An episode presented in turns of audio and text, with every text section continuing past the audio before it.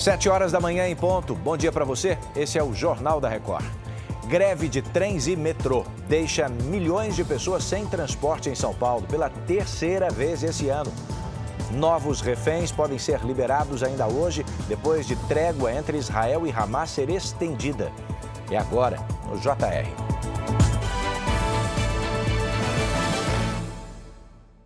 Oferecimento: Bradesco. Empréstimo na hora em três cliques é fácil.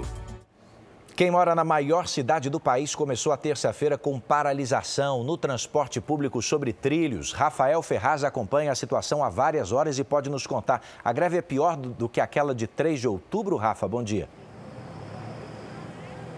É sim, viu, Edu? Primeiro, bom dia para você e tá, também para quem está ligado aqui na Record. O governo, por exemplo, estima que mais de 4 milhões de passageiros estão sendo prejudicados, como é o caso aqui na estação Jabaquara, na zona sul de São Paulo. Com essa greve, Edu, aumenta a procura pelos ônibus que têm os pontos mais cheios e também por motoristas de aplicativo, o que está jogando o preço lá para cima. No metrô operam parcialmente as linhas azul, verde, vermelha e prata. Na CPTM estão paralisadas as linhas rubi, turquesa e Jade. Com essa greve, o rodízio de veículos no centro expandido aqui da capital paulista está suspenso, Edu.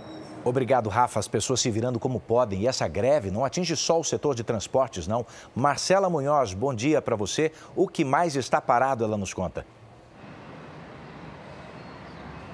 Oi, Edu, bom dia. Como é uma greve contra os projetos de privatização, os funcionários da Sabesp, que é a companhia de água e esgoto, também cruzaram os braços, já que a empresa está nos planos de privatização do governo.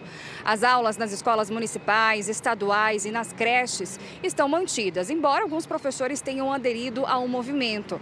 E para diminuir os transtornos, o governo e a Prefeitura de São Paulo decretaram ponto facultativo em todos os órgãos públicos da cidade de São Paulo. Edu. A crise vai longe, então. Obrigado pelas informações. E olha, o Congresso Nacional se articula para derrubar o veto do presidente Lula, a lei que estende a desoneração da folha de pagamento sobre os 17 setores que mais empregam no país. Vamos a Brasília. Vanessa Lima atualiza as informações. Oi, Vanessa.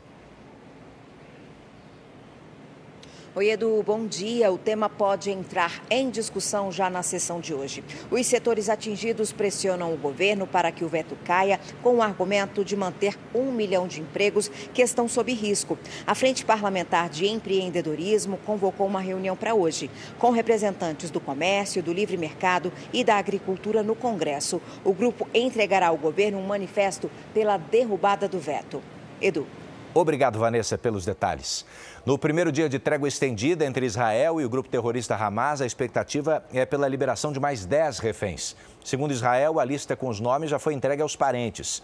A prorrogação desse cessar-fogo por mais dois dias mantém um sistema de troca de três prisioneiros palestinos para cada refém solto pelo Hamas. Cerca de 170 pessoas ainda são mantidas pelos terroristas. De volta às notícias da sua região, outras informações ao vivo no Fala Brasil às 8h40. Então, bora para a próxima.